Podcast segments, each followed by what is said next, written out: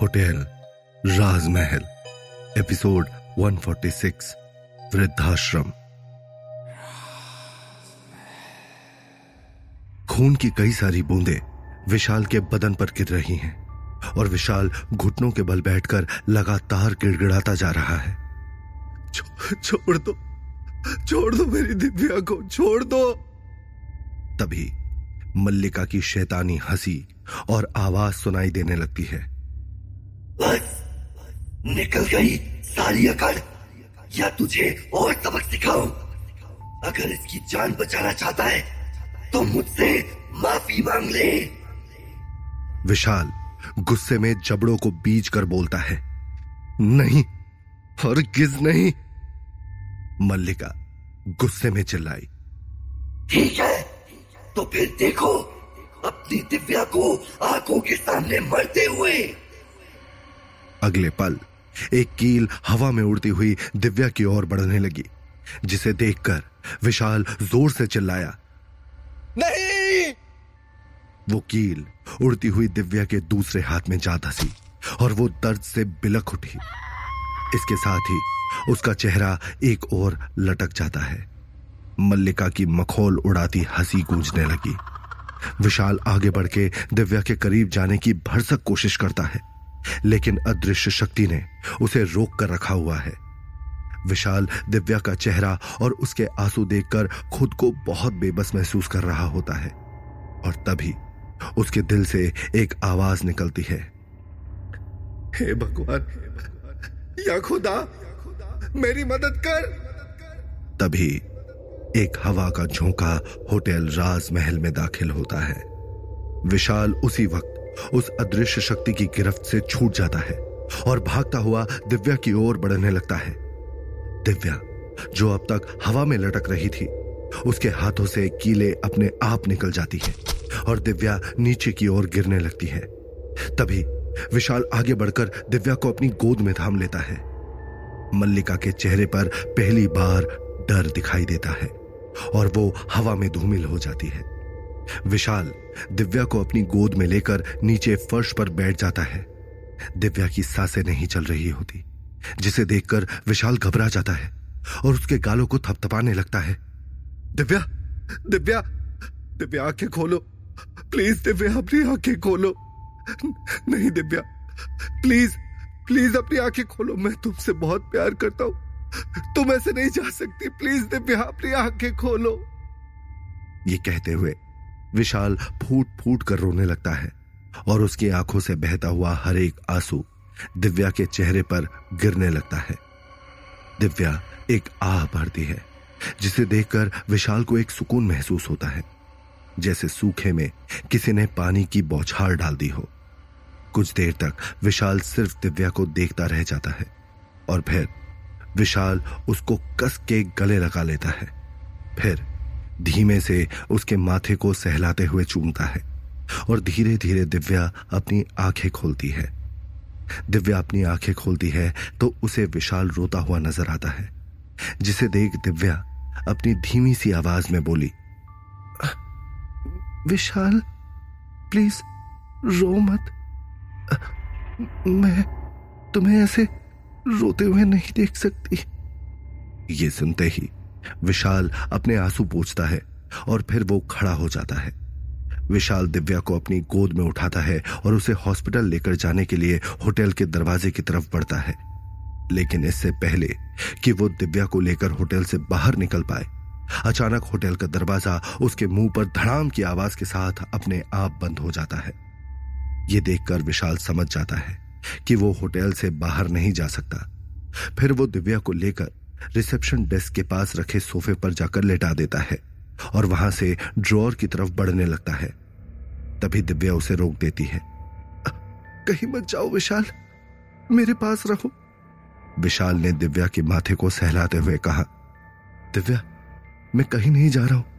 तुम्हारी मरम पट्टी करना बहुत ज़रूरी है। मैं अभी गया और अभी आया।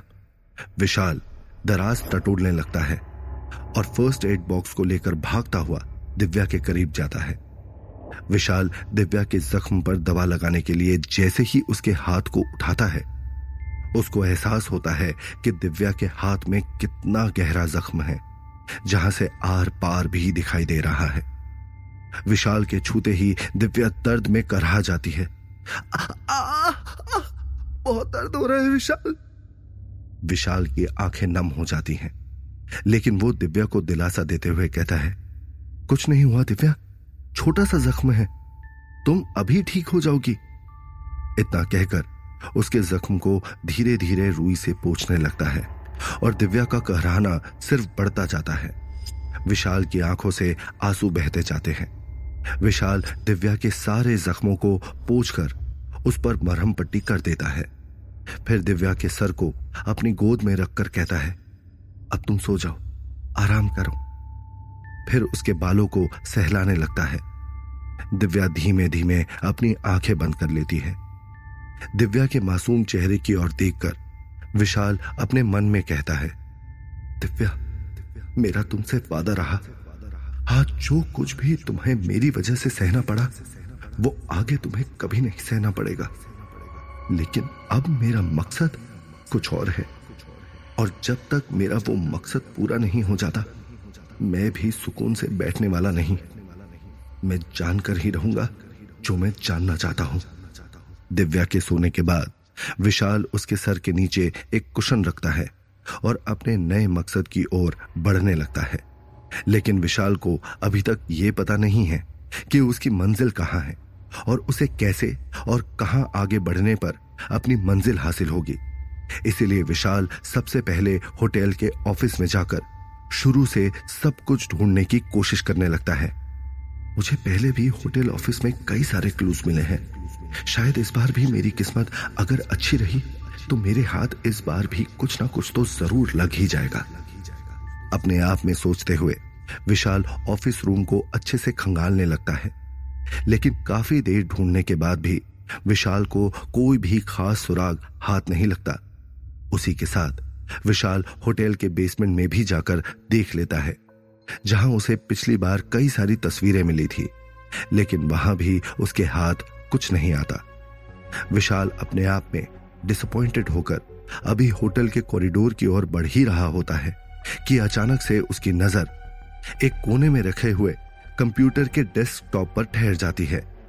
वो कुछ सोचकर कंप्यूटर को ऑन करने की कोशिश करने लगता है। लेकिन दो तीन बार ट्राई करने के बाद भी कंप्यूटर ऑन नहीं हो पाता। और कुछ इस तरह से विशाल का दिल पूरी तरह से डूब जाता है। विशाल बुरी तरह से निराश हो जाता है। लेकिन अभी एक करिश्मा होना बाकी है। अभी विशाल कंप्यूटर डेस्कटॉप के पास से उठ ही रहा होता है कि उसे एक हरकत सुनाई देती है, जैसे कि कोई हल्की सी मशीन की आवाज़ उसके कानों में पड़ी हो। विशाल वापस से मुड़कर कंप्यूटर डेस्कटॉप की ओर देखने लगता है। ये क्या?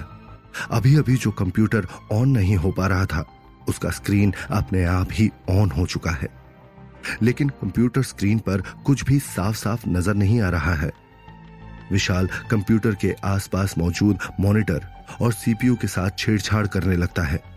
ये जानते हुए भी कि ये सब करने से डेस्कटॉप ठीक नहीं हो सकता। लेकिन हताशा हमसे कुछ भी करवा सकती है। तभी डेस्कटॉप कुछ हद तक काम करने लगता है। लेकिन हर कुछ देर में कंप्यूटर की स्क्रीन जलने बुझने लगती है। बीच बीच में स्क्रीन दो हिस्सों में बटकर अलग अलग फ़ंक्शन काम करने लगते हैं। लेकिन विशाल पूरे सब्र के साथ हर एक फ़ाइल खंगालने लगता है। तभी अचानक से डेस्कटॉप बंद हो जाता है और स्क्रीन पूरी तरह से ब्लैंक हो जाती है। विशाल डेस्कटॉप को दोबारा से चालू करने की कोशिश करने लगता है, लेकिन कुछ भी हासिल नहीं हो पा रहा होता। तभी स्क्रीन काली हो जाती है, जिसे देखकर उसके होश उड़ जाते हैं, क्योंकि इस काली स्क्रीन पर विशाल अपने आप को देखता है। फ़र्क बस ये है कि विशाल के गर्दन के ऊपर के हिस्से में कुछ भी इंसानों जैसा नहीं है। क्योंकि चेहरे पर ना आँखें हैं, ना मुँह, ना नाक, कुछ भी नहीं। यह देखकर विशाल घबराहट से पीछे हट जाता है और तभी डेस्कटॉप में फिर से एक बार हलचल होती है और इस बार स्क्रीन जलने बुझने लगती है। विशाल कांपते हाथों के साथ फिर एक बार अलग अलग फाइल्स और फोल्डर ढूँढने लगता है। कई सारी फाइल्स को ढूंढते हुए विशाल को एक फोल्डर मिलता है, जिस पर राजवीर लिखा है। राजवीर। राजवीर नाम के फोल्डर को ओपन करते हुए विशाल एक दूसरे फोल्डर में पहुँच जाता है। स्क्रीन फिर दोबारा से एक बार लुपलुपाने लगती है। एनजीओ। आखिर इस एनजीओ का क्या मतलब है? विशाल खुद से ही यह सवाल करता है। क्या मैं जो ढूंढ रहा हूँ, उसके सारे सवाल मुझे यहाँ मिलेंगे? एनजीओ की फ़ाइल को ढूंढते हुए विशाल उसमें कई सारी डिटेल्स पढ़ता है। इस एनजीओ में राजवीर ने काफ़ी सारा डोनेशन किया हुआ था। अभी विशाल उस एनजीओ का नाम पढ़ पाता कि उससे पहले ही होटल राजमहल की उस बड़ी सी ब्रिटिश जमाने की घड़ी में साढ़े तीन बज जाते हैं और एक धमाके के साथ डेस्कटॉप के पर खच्चे उड़ जाते हैं। विशाल जल्दी से अपने चेहरे पर हाथ रख लेता है, नहीं तो उसका भी चेहरा बिगड़ जाता। Oh no! इसमें काफ़ी सारी डिटेल्स मौजूद थी, लेकिन अब कुछ भी नहीं हो सकता। वहीं होटल राजमहल में धीरे धीरे दोबारा से आग लगने लगती है, और विशाल जल्दी से भागता हुआ दिव्या की ओर जाता है, और उसे बाहों में उठाकर होटल से बाहर ले जाने लगता है। होटल से बाहर निकलते ही विशाल बिना पीछे मुड़े सीधा मल्लिका के दिए हुए घर की ओर गया। विशाल के दिमाग में बहुत सारी चीज़ें एक साथ चल रही होती हैं। अभी विशाल का मकसद सिर्फ़ और सिर्फ़ सच्चाई का पता लगाना है। घर पहुँचते ही विशाल दिव्या को लेकर अपने कमरे में गया। विशाल की इस हड़बड़ाहट को देखकर दिव्या ने अपने चेहरे में परेशानी के भाव लाते हुए विशाल से कहा, आखिर बात क्या है विशाल? तुम मुझे इतना परेशान क्यों नज़र आ रहे हो? आखिर ऐसी क्या बात हो गई जो इतनी हड़बड़ाहट में तुम वहाँ से भागते हुए सीधा घर आ गए? रास्ते में भी मुझसे एक बार भी कोई बात नहीं की। ऐसा लग रहा है जैसे तुम्हारे दिमाग में बहुत सारी चीज़ें एक साथ चल रही हैं। दिव्या की बात सुनकर विशाल अपने चेहरे पर ज़बरदस्ती मुस्कुराहट लाते हुए दिव्या को बोला, अरे, ऐसी कोई बात नहीं है दिव्या।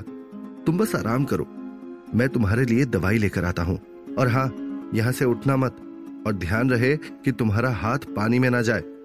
मुझे ना एक और ज़रूरी काम है। तो मैं दवाई लेकर और अपना वो ज़रूरी काम पूरा करके ही तुम्हारे पास आऊँगा। तुम मेरे लिए बिल्कुल भी परेशान मत होना। तुम बस आराम से सो जाओ। इससे तुम्हारी चोट को भी आराम मिलेगा। इतना कहकर विशाल ने मुस्कुराते हुए दिव्या के ऊपर कंबल उड़ाया और उसके माथे को चूमा।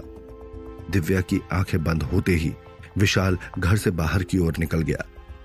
विशाल सीधा पहुँचा उस जगह पर, जिसका ध्यान उसके दिमाग में तब से चल रहा है जब से वो होटल राजमहल से बाहर निकला है।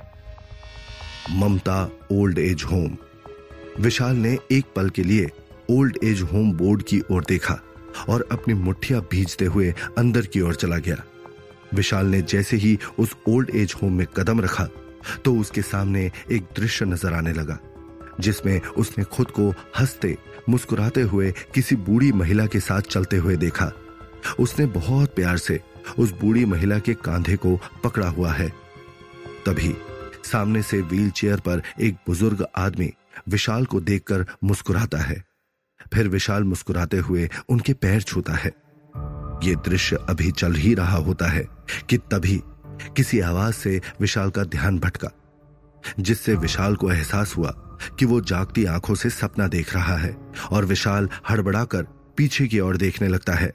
विशाल को कुछ समझ में नहीं आ रहा है कि वो कब आज से पहले इस वृद्ध आश्रम में आया था। विशाल के कदम उस एनजीओ में बढ़ाते ही विशाल को ऐसा लगा जैसे पूरे एनजीओ का शोरगुल वाला माहौल अपने आप ही थम सा गया हो। चारों ओर एक अजीब सी मनहूसियत फैल गई।